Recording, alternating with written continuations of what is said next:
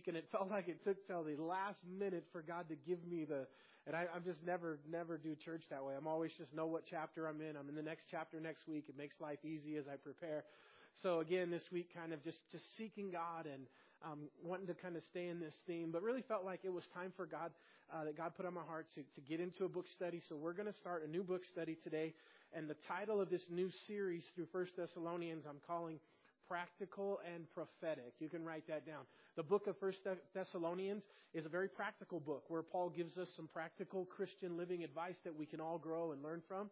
And it's also a very prophetic book.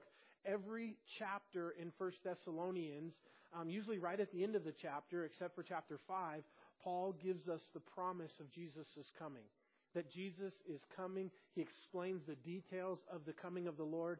So what a, you know, perfect timing to be in this book at this time. Now, since I've been here in Utah, um, we started in September of 2013 the Gospel of John, and uh, we've been through 22 books in the New Testament, chapter by chapter, verse by verse, and it just so happens that First and Second Thessalonians were left to finish the New Testament. So I have First and Second Thessalonians, Jude, First and Second Corinthians, and then we stopped in the middle of Acts. We'll get back to that, and we will have taken you through the entire New Testament. So we'll get this one um, knocked out. Now, one of the things I always say about the Apostle Paul, the author of this book, the Apostle Paul was the greatest mind that God ever created. His writings, his, his, the way his mind worked, the way that God used him, nobody else. And I really could argue that not another person in human history, ha, you know, he wrote 14 books in the New Testament that he personally was trained by Jesus post resurrection. And again, his writings are just unparalleled in human history. He's the greatest mind that God ever used or created. And sometimes people that are very heady and, and, and smart, some of the smartest people in history, have struggled in other areas of life because of the way their mind works. When you're that type A personality or your mind works a certain way, you don't do as well in school. And some of the smartest people in the world flunked out of school and struggled socially. But the, the fascinating thing about the Apostle Paul, who is this egghead of a, of, a, of a human being with this amazing intellect, he can also be very practical, which I love about Paul. Like, he has the best of both worlds. He, he as smart as he was, he didn't struggle in giving us everyday practical Christian living. And we get that in First Thessalonians. And so that's why the title of this new series through Thessalonians is the practical and the prophetic and, and they're both going to be uh, really fun. Let's set up the book of First Thessalonians um, just a little bit. If you want to turn with me to Acts chapter 16, we'll catch a little bit of background um, by way of intro into the book of First Thessalonians. Now, one of the things that you guys understand is that um, you watch Paul's life chronicled through the book of Acts, right? It's a kind of a history story of Paul and his first missionary journey and his second missionary journey, his third missionary journey, and, and we get to see. And so um, where he was in life when he wrote certain things. We follow him through the book of Acts. So where Paul was when he first went to Thessalonica was um, right here in um, in Acts 16 and then 17. By 17 he gets there. 16 is on his way there. But I just wanted to share a few things out of this with you guys.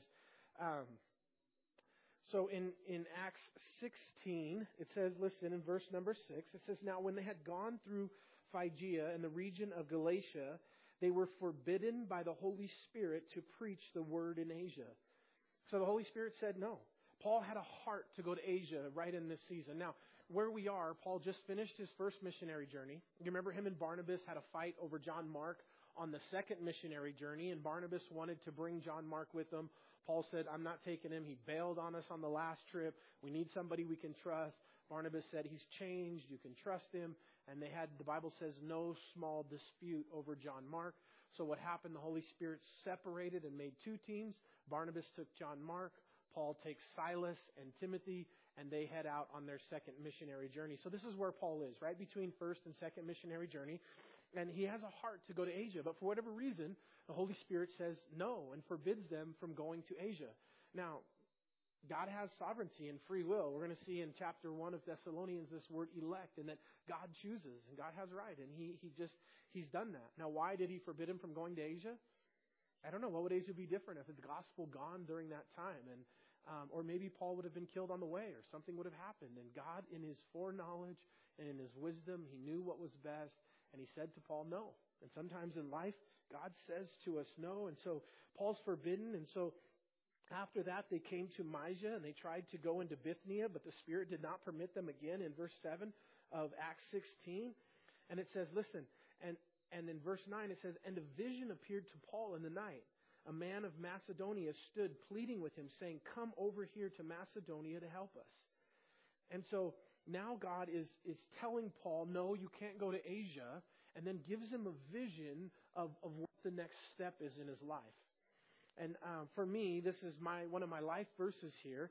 And if you guys know me well enough, you've heard my testimony that um, this is where God called me into full time ministry. It was in the early days of becoming a Christian. I had no idea what this meant, no, know where it was going, but I was alone in my room, um, still living in LA before I even moved um, in, into Hemet in those early days. Brand, brand new Christian. And God's Holy Spirit made this verse, and was I had an NIV Bible, jump off the, the pages and connect it to my heart. When I got to Hemet, I had a prophecy um, spoken over my life, and a pastor who was prophesying over me put his hand on my chest, and he said to me, What has God told you? And that's all he said. And immediately I knew this verse came to my mind. This is, being a young Christian, six months old in the faith, the one thing that I knew God spoke to me was, was what I'm about to read to you in this next verse. And I burst out into tears and I told him, God told me to preach the gospel. And he began to prophesy over me and he confirmed that call of God in my life um, in that prophecy in a, in a Holy Spirit moment in my personal walk with Jesus I'll never forget. But it says in verse 10, it says, Now after Paul had seen the vision, immediately we sought to go to Macedonia, concluding the Lord had called us to preach the gospel to them. And that was the verse that God jumped off the page and almost audibly, now I didn't hear an audible voice of God, but I, I don't know how to communicate how clear I knew God was speaking to me. And, and then again, when I went to him a few months later and he asked me, What did God say to you? This is what I responded to preach the gospel. Now, at the time, you know, I didn't ask any questions to God. Will it be difficult? Will I, will I face trials? Will I suffer heartache? Will I have mountaintop experiences? Will I see victories? Will I experience times of being alone? And, none of those questions, you know, and all those things in, in, in ministry, I just knew God had called me. What was funny was I ended up a few years later preaching the gospel to elementary students in children's ministry as God called me into children's ministry. And, you know, and I was okay with that. I was so cool because I felt like God didn't tell me preach the gospel means preaching the gospel to adults. I'm preaching the gospel. I'm preaching it to third through sixth graders. You know, and, and I was okay with that. And I was, I'm going to stay here. I'm going to preach the gospel to the elementary and to, to the children's ministry until Jesus comes back because that's what he's told me to do. He just didn't tell me where or how or when. And then eventually God's call changed a few years ago when I became assistant pastor to a senior pastor and came out here to Tooele. And now I'm preaching the gospel in a different venue. But my heart's always been with the kids and the children. And that's where I started and preached the gospel so faithfully for so many years. Now, what's fascinating is after that call, now, again, I'm 20 years old. I'm a brand new believer. I have this Holy Spirit moment alone in my room where God tells me that I'm supposed to preach the gospel. Um, I don't have any idea what that means.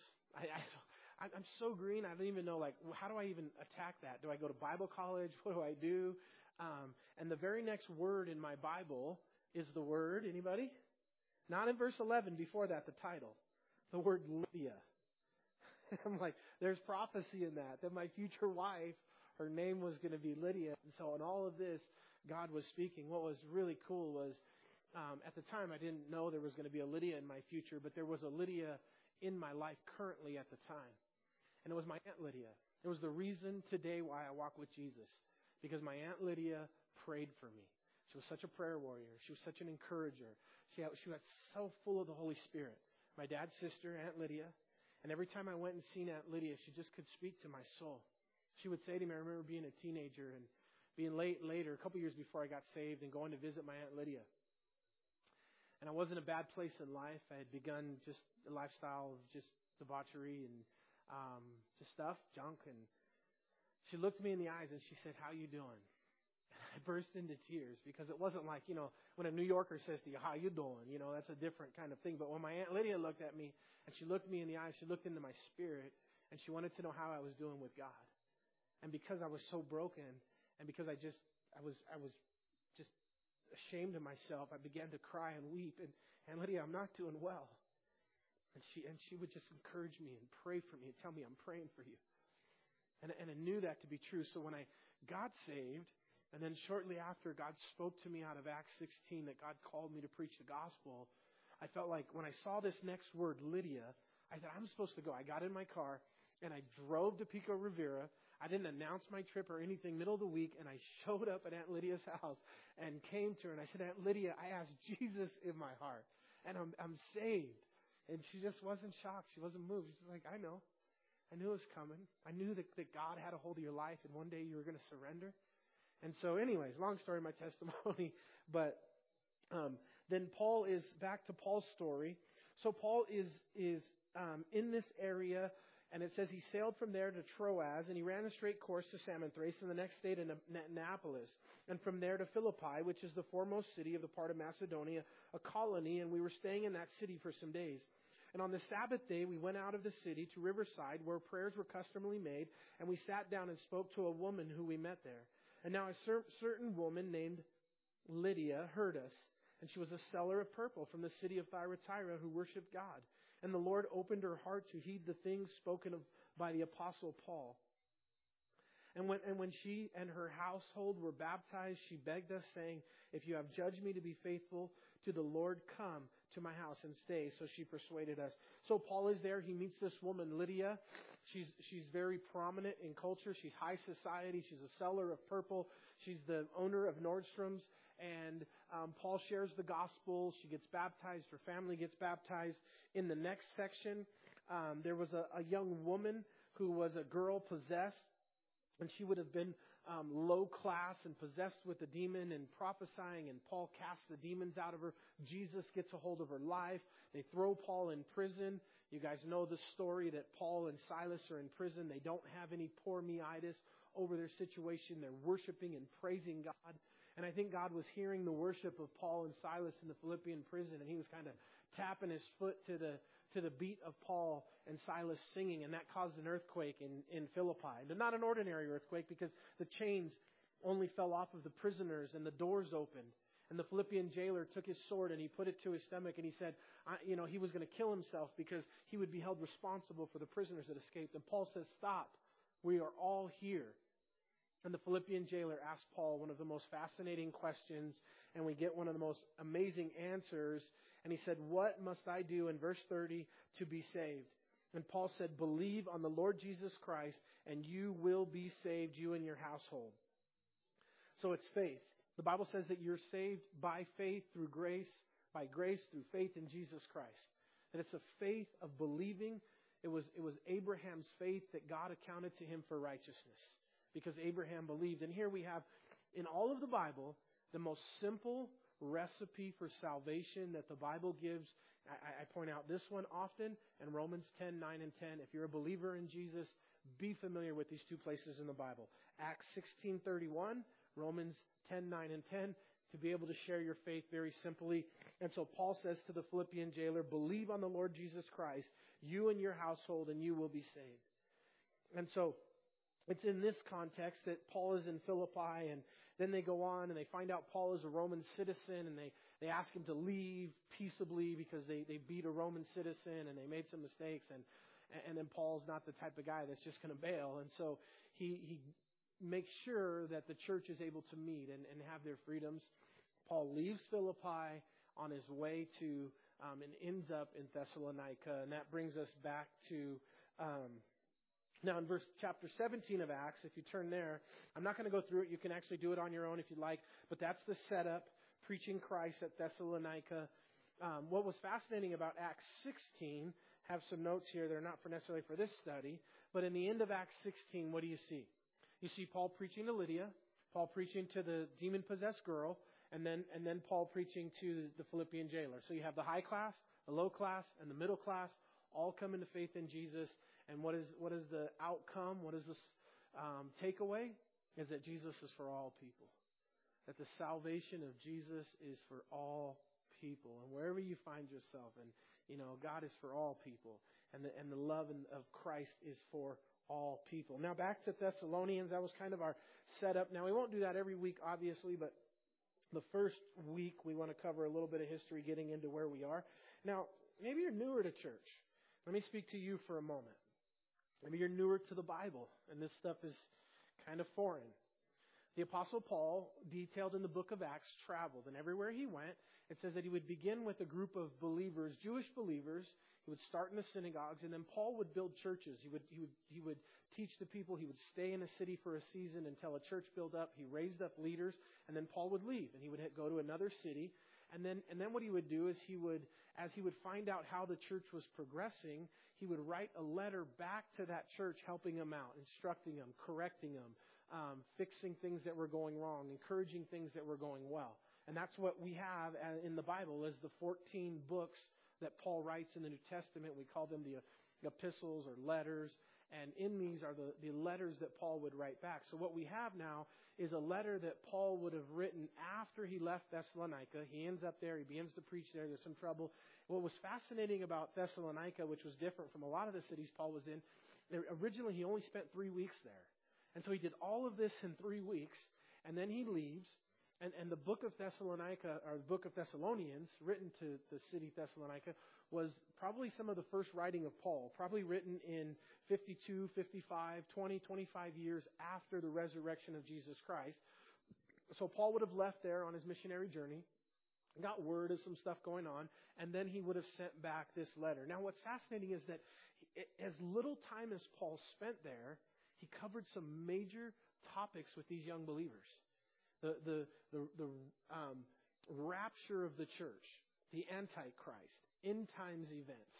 And again, like I said, the practical, we'll see, and the prophetical, but major events. And so I just want to say through that, that Paul, with this young Thessalonican church, he gave them some big topics and he gave them some things that he trusted them with that they could handle even as young believers that prophecy is for all of us. That, that two thirds of the Bible is, is prophetic. Well, not two thirds. One third of the Bible is prophetic. 25 to 32% somewhere in there is prophecy.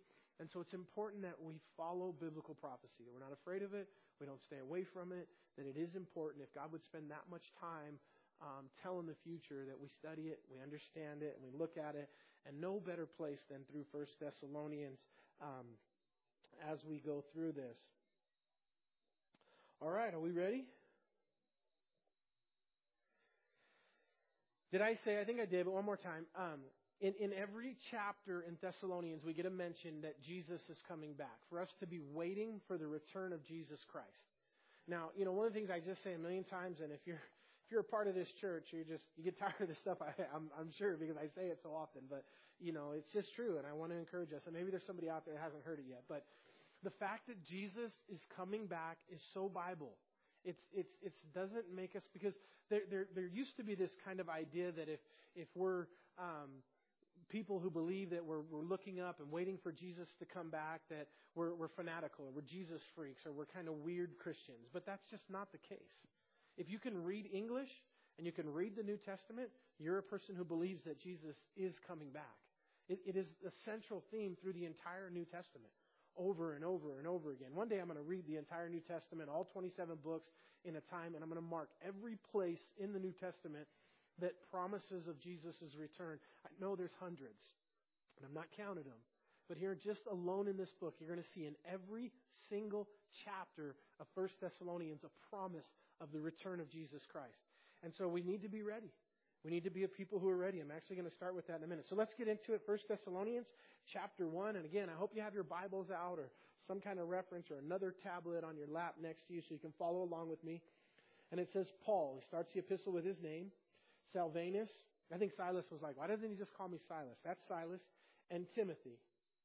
So the three that were there that were traveling with Paul in this time.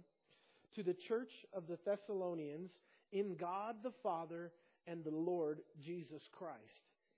I want to pick up on, I want you to highlight this little word here in verse 1, in God, because we, we talked about it last week. In Jesus, in Christ, in God. You see that um, little phrase repeated in many different places in the New Testament. That the fact that we're in God accompanies and goes with it all of the promises of God. When you're in God, now you also have in your life all of the promises of God. And we just came out of the series about the promises of God and applying those, and that every one of those are, are given to you as a gift from God. God has not given you a spirit of fear, but that of love and of power and of a sound mind. God will provide all of your needs in Christ Jesus. I will never leave you nor forsake you. On and on and on. Hundreds of promises of God's word that are for you. Listen, if you're in Christ, and maybe what I'm about to say is not the most popular speech. And sometimes I hear people say, oh, the church and pastors today, they'll never talk about hell and they're afraid of, you know, and, and it, it, it doesn't fill seats. But, you know, I want to tell you this. I, I don't have any desire to be needlessly offensive or to try to scare you into heaven because that's, that doesn't work. But I do want to tell you that the Bible does teach hell, that Jesus believed in hell. There is a real hell. It's a real place.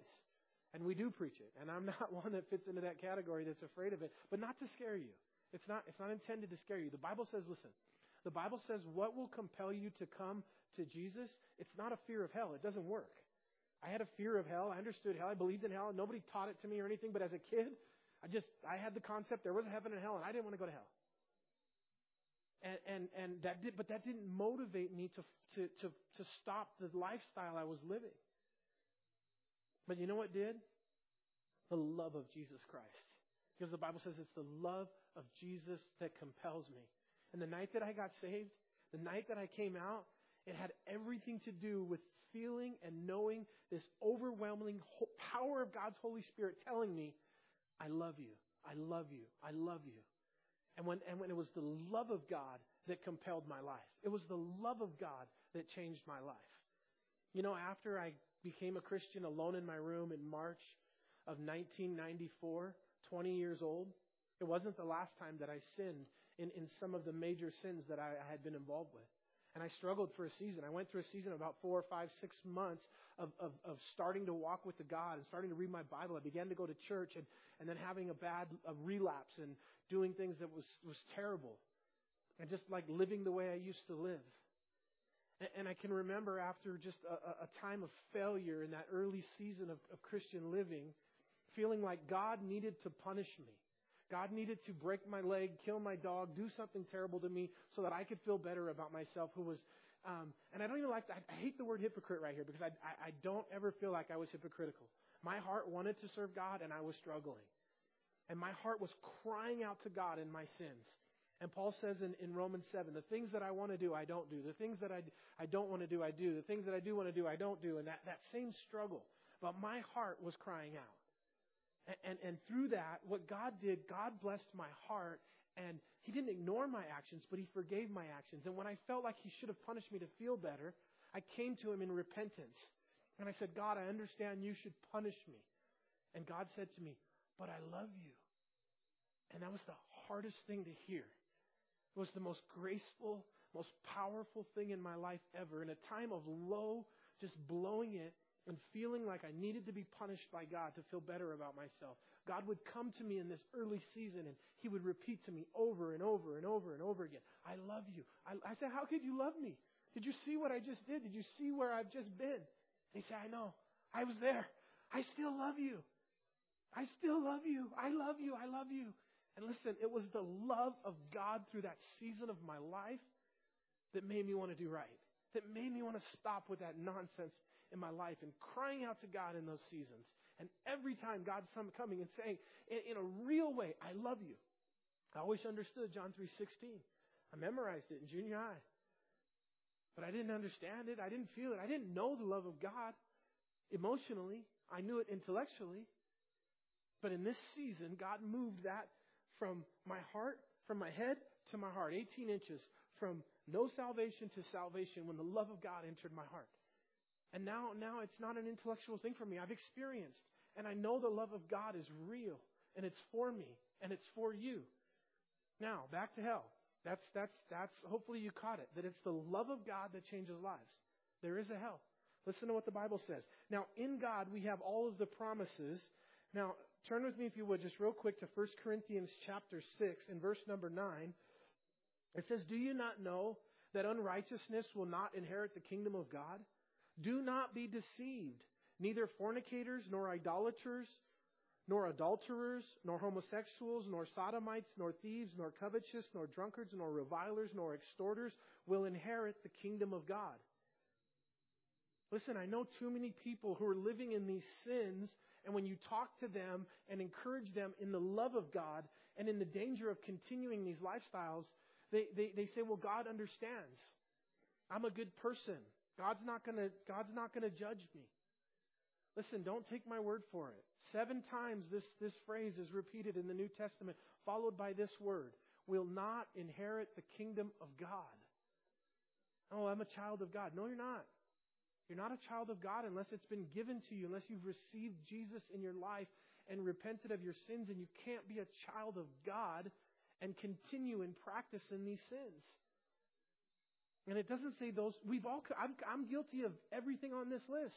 Well, okay, well then, then what are you saying? You don't make any sense. No, but listen, I don't walk in those things. I don't practice those things. I've been guilty. Look at the next verse. The next verse, chapter, verse 11, it says, and such were some of you. But you were washed. You were sanctified. You were justified in the name of the Lord Jesus Christ and by the Spirit of God. So many of these believers that he's speaking to here, he says, you, you used to practice these things, but you were sanctified. You were washed in the blood. I've been washed in the blood. You can be washed in the blood. You need to be washed in the blood. You know what? What I, what I was going to say that I was going to say that was unpopular was this idea in John's gospel, because I hear this too often. Oh, we're all the children of God. We're all just God's little children down here on the earth. Now that's cute, but it's just not true. It's not biblical. You're not a child of God. Listen to what Jesus said. And many, but as many as received him, First John, I'm sorry, not First John, the Gospel of John, chapter one. But as many as received him, to them he gave the right to become the children of God. To those who believe in his name. So who are the children of God? Everybody? Well, that's not what it says here in the Bible. It says, but as many as received him, to them he gave the right to become the children of God.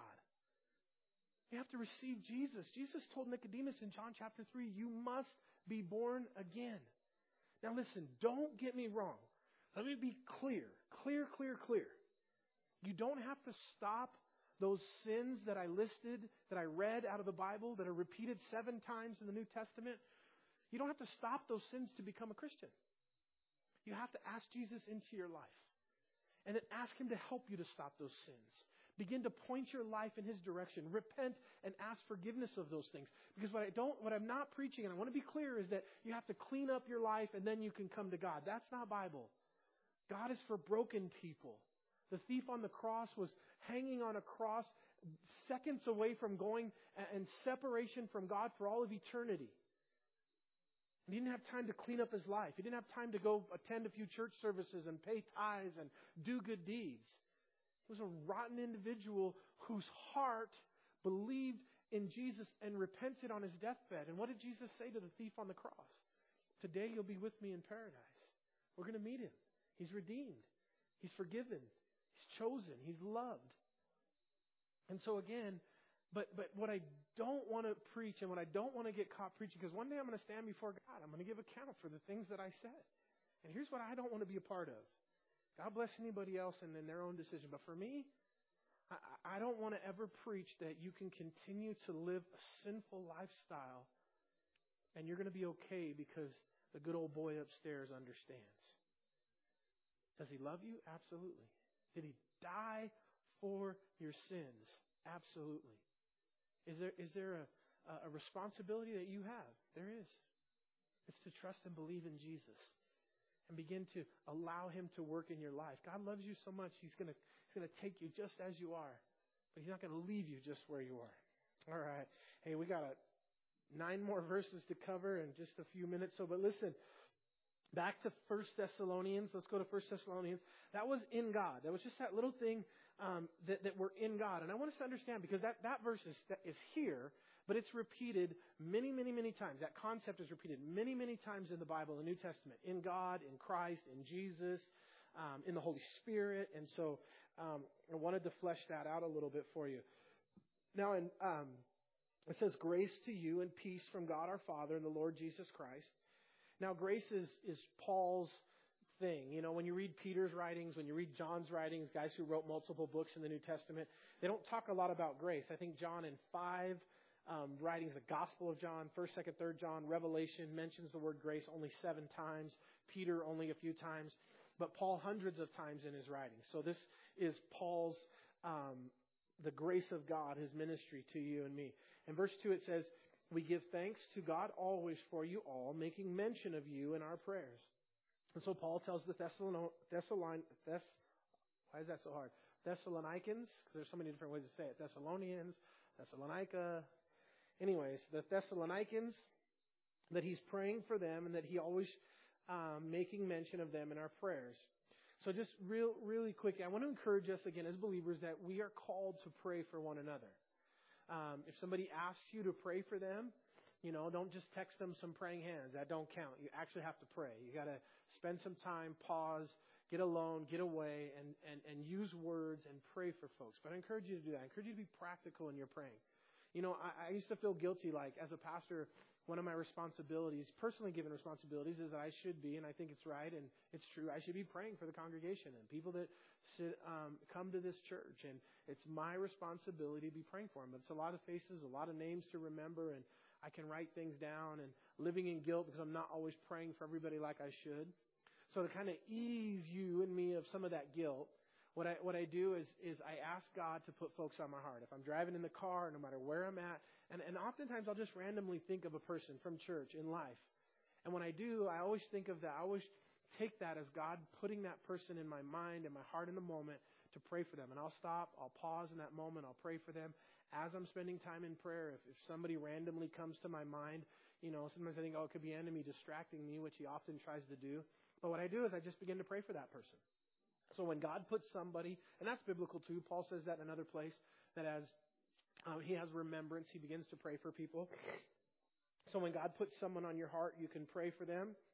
And then in verse 3 it says, remembering without ceasing your work of faith, your labor of love, your patience of hope in our Lord Jesus Christ and in the sight of our God and Father. Um, in verse 3, Paul says that he remembers without ceasing their work of faith and their labor of love and their patience of hope. So Paul takes this verse to commend and encourage and thank um, the, the church in Thessalon- Thessalonica for their work and for their labor of love. And so I felt like it was be maybe a good opportunity in this part to thank our church here at Tooele Springs. And so I want to thank everybody who's been a part of this ministry over the last seven years. Some of you have come and gone, and you know, God used you in being instrumental in the building of this church. Some of you are here today continuing to serve and love God. And it takes an entire village to do what God has done here. And not one person, you know, is, is, is credited with what God's doing here. Every person has a part. And I've, I've been so blessed to be a part of what God's done here and the church's generosity and the church's workforce. And, and we've done everything. We've bought our building. We've remodeled it. We paid almost zero in labor costs to, to be able to remodel our building, all with volunteer labors, all kinds of people, 25 different people come up from California in different times and, and serve and build different things. I'm looking in the, in the back of the sanctuary here right now as I speak, and I see all the work that a crew from California came up and did. And so, um, so blessed to be a part of the, the family of God, the family of believers who have come together and to build this place. And um, so then let's go on. And it says in verse Number four, knowing, beloved brethren, by your election by God. Now, this word election is kind of a buzzword in the Bible. I'm not going to spend no, not, no time on it today. It's not my personality to argue about these things and be right or be wrong. Um, I, I, will highlight it, though, for a few. The word election here, it means called. And, and the idea is that God um, chooses and calls folks. And Jesus said, Nobody comes to the Father, or nobody comes to me unless my Father first calls them or draws them. And so none of us have come to faith in Jesus Christ unless the Father drew you first. That's Bible, that's Jesus. And that, and that God calls the elect. Well, how do you know if you're elect? Well, if you receive Jesus in your heart as your Lord and Savior, you're elect. Well, what if I don't? Well, then you're not elect. And, and, one side is the election of God, and Bible says in Romans that God elects based on foreknowledge, that He predestines based on foreknowledge. But the Bible also teaches very clearly that God gives us each a free will. So some would choose that God chooses who goes to heaven and who goes to hell, and it's only based on election. And um, I don't personally stand in that camp. I stand in another camp that believes that God does choose, but we also have free will and that both are true. How do you reconcile the two that seem contradictory? I don't know. I'm not even going to try. Uh, the best way I've ever heard it is like this: the, it's a river, and one bank and one bank are the two truths, but the truth is in the middle where the river is, election and free will. But John 3:16 is pretty clear that whosoever believes in me should not perish but have everlasting life. Whosoever. Anybody, not just those that God predestined or pre-chose, but it says he predestined and pre-chose based on foreknowledge anyway. So he knew who would choose and who wouldn't choose. But what I don't want to, you know, what I fully reject is that there are people out there that have no chance of becoming Christian because they're not elect. That, that I don't believe the Bible. I'm positive that that's not the heart of our God. That if you want to come to Jesus, that Jesus is for all people and every people. So here it says, um, but there is an election. I mean, we can't argue. That's biblical knowing, beloved brethren, your election by God. And then, but how did they know they were elected here in the Thessalonians? He tells us in verse 5. For our gospel did not come to you in word only, but also in power and in the Holy Spirit, and in much assurance as you know what kind of men we were among you for your sake. Now, um, another thing that I, I oftentimes kind of try to highlight is the work and the power of the Holy Spirit. You remember Moses? We studied him a couple weeks ago. What did he do when he killed the Egyptian? He looked left, he looked right. Where did he not look? He didn't look up. And then he buried the Egyptian in a shallow grave, you know, and kind of hoped nobody would know and see it. But he took out of the equation God and the factor that, that God is there. You know, one of the things through all the coronavirus we're learning, right, is the very least we've learned this, that things can change very fast that God and His economy to make something that's prophetic or biblical come true. There, there could be a, a, a piece that we've never seen, a, a subtle change, a quick change, and immediately everything can change. I, I didn't hear anybody ever predicting this, this isolation and this was happening through Bible prophecy or anything else. And yet, one little turn and the entire world, first time in human history, the entire world has gone through something like this of, of isolation and social distancing and, and just one little coronavirus and everything changes. And, and my point is just that things can change very quickly. And as we move forward into the future of what the Bible describes as the return of Jesus, a one world government, a one world economy, an antichrist, false prophet, trials, tribulations of, of biblical proportions through the, the book, can all happen fast. And it can all come quickly in one little tweak. You know, sometimes in um, we, we try to pick in the world who the Antichrist is, and we try to find certain guy with the characteristics of the Antichrist. But what we forget in that, and it's fun to do sometimes, we won't know. Listen, if you're a believer, one thing we're going to learn in 1 Thessalonians is that we won't be here when the Antichrist is revealed. But the church will be removed first, so we don't, we'll never know until we get, well, we'll know we're in heaven, we're looking down, but we won't see it before we leave this world who the Antichrist is. He won't be revealed until the church is removed. So it's useless in trying to decide and figure out who the Antichrist is. Sometimes it's fun. You know, we've seen everybody in the last 40 years be the Antichrist or an Antichrist type. But one of the things that, that you can't forget is that Satan will fill the Antichrist. So whoever this person is, and they have to be alive on planet Earth today. They've probably always been alive. Satan has probably always had somebody in the ready because he doesn't know when Jesus is coming. He doesn't know the rapture, the return of the Lord. So I imagine Satan has always had to have kind of somebody or a few somebodies prepared. And then when the time comes and when the rapture happens, at that time Satan's going to have to pick somebody and move. But trying to decide who the rapture is and or the, the Antichrist is based on who they are now, it doesn't really make sense because everything's going to change when, when Satan himself enters this person. This person could be Pee Wee Herman. And when, when Satan enters him with the power and lying wonders of, of heaven, the archangel Satan, this guy could become Pee Wee Herman to Rico Suave, the greatest politician, leader, world leader has ever known with the power of Satan. So those things will change. Um, all right. So then we, it says in verse number six, and you become followers of us and the Lord, having received the word in much affliction with the joy of the Holy Spirit.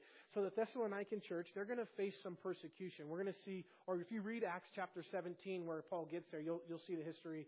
They're in the house of Jason. They have some problems. The Jews are coming. They're getting persecuted in the church in Thessalonica. And Paul says they face this affliction with joy of the Holy Spirit. Now, Jesus said in John's Gospel in chapter 16, in verse 33, I think this is an important verse for, again, for you and I as believers to fully understand. But Jesus said about these trials and tribulations, and I preach this often, these things I have spoken to you, that in me you may have peace. Listen, in the world, Jesus speaking, you will have tribulation. Jesus promises for you and I, uh, you will have tribulation. And then he says this, but be of good cheer. I have overcome the world. I love it, but don't worry about it. Have no fear. Don't be afraid of any of those things. You're going to face tribulation and be of good cheer. I've overcome the world. Now, one thing we have to be crystal clear on this tribulation that Jesus is talking about here that you and I will face is not the tribulation of the Great Tribulation, the seven year period. Two completely different things. One is the, the trials and tribulations of everyday life that we face, the ups and downs of life, sickness and death, and trials and tribulations and hardships. And God's wrath, Revelation 6 through 19, being poured out upon the world in the tribulation and great tribulation is something completely different. We are not, um, Thessalonians is very clear, we are not appointed to wrath. Bible is very clear that as a believer in Jesus Christ, you will escape these things. Even Jesus says here, but be of good cheer, I have overcome the world. You know, it's always so seems so contradictory, right? For Jesus on one hand to say, "Hey, you're going to face terrible things," and then with like a smile on his face at the same time saying, "Ah, but don't worry about it. I'm with you. But be of good cheer." But I'm going to you a bunch of bad stuff's going to happen. You want to be happy? Yeah, yeah, yeah. Why? Because I'll be with you, and I've overcome the world. I've not appointed you to wrath. I'm going to come get you. And back to Thessalonians, it says um, in verse 7 so that you may become examples to all who are in Macedonia, Achaia, who believe. From you, for you, for from you, the word of the Lord has sounded forth, not only in Macedonia and Achaia, but also in every place. Your faith toward God has gone out so that we do not need to say anything. So again, he's just encouraging them. They're, they're, they've been examples to the believers. You know, I, I did highlight in the end of verse 7 that the example that they were was specifically biblically to those who believe, the end of verse 7. You know, I heard pastors say, oh, we're, you know, they, they were great examples to everybody outside. And I'm sure that's true, and we were supposed to be examples to the world. But this specific context says to those who believe. And again, that, that we, we are examples to one another and to those who believe. And then in verse number um, 9, it says, For they themselves declare co- concerning us what manner of entry we had to you, and how you turned to God from idols to serve the living and true God. So we're getting to the salvation of, of 1 Thessalonians chapter 1. Paul gets there, and in three weeks, there's a revival of believers, and, um, and he's encouraging them in verse 9 that they came from, they turned from idols to serve the living and the true God, verse 9. Romans chapter 5 is a great promise for us, you guys.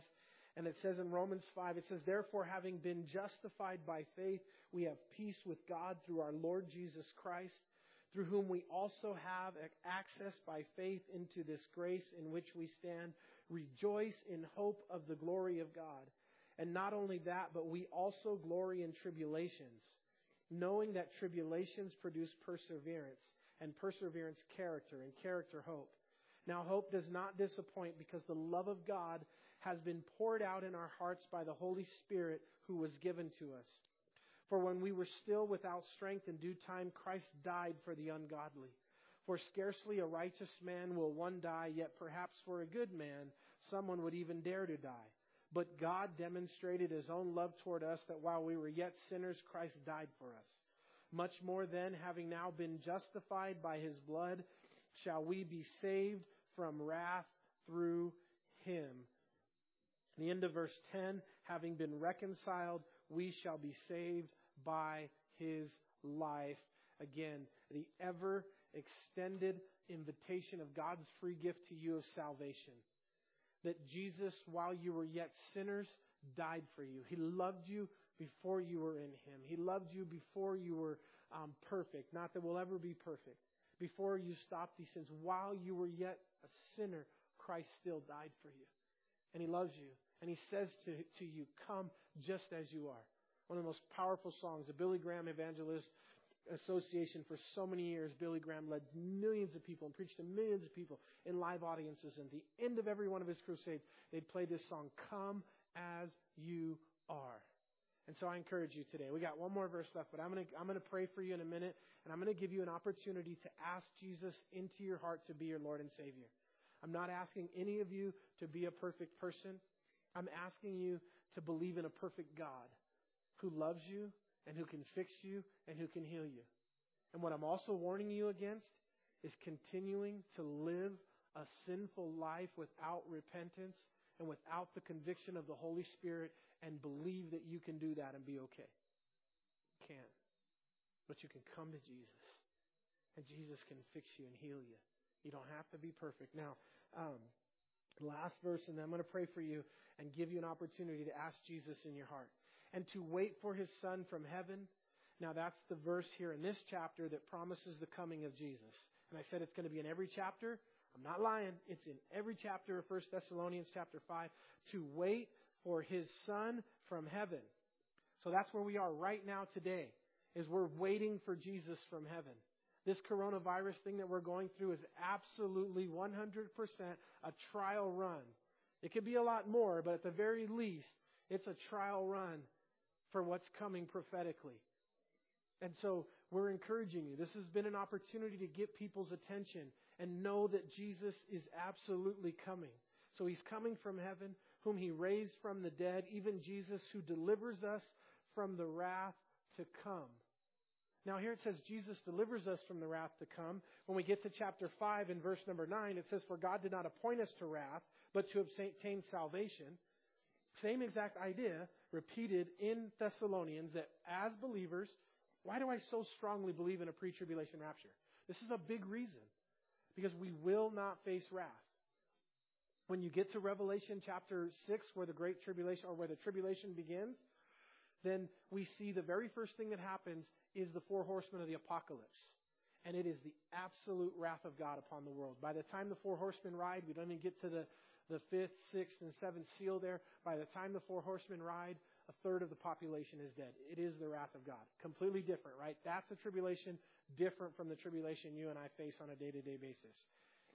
But Jesus said he'll, he'll spare it. He'll spare us. Verse 10 Deliver us from the wrath to come. Amen? Amen. God bless you guys. Hey, don't go anywhere just yet. Let me pray for you, and then we're going to be out of here. So, hey, wherever you are right now, you know, in church we have customs. We ask people to stand up, to come forward, to be here. Jesus never in the Bible ever called anybody privately. He every time you go find one for me where it's just kind of on the side and Jesus doesn't want to let anybody know. Doesn't happen. It was required that everybody was unashamed, and the Bible says that to be unashamed of Jesus and unashamed of the gospel. You know, I want to talk about a scary verse in the Bible. The Bible says that if you're if you're ashamed of Jesus, when you get to heaven, that Jesus is going to be ashamed of you before the Father. I think that's the last place that any of us would want to be.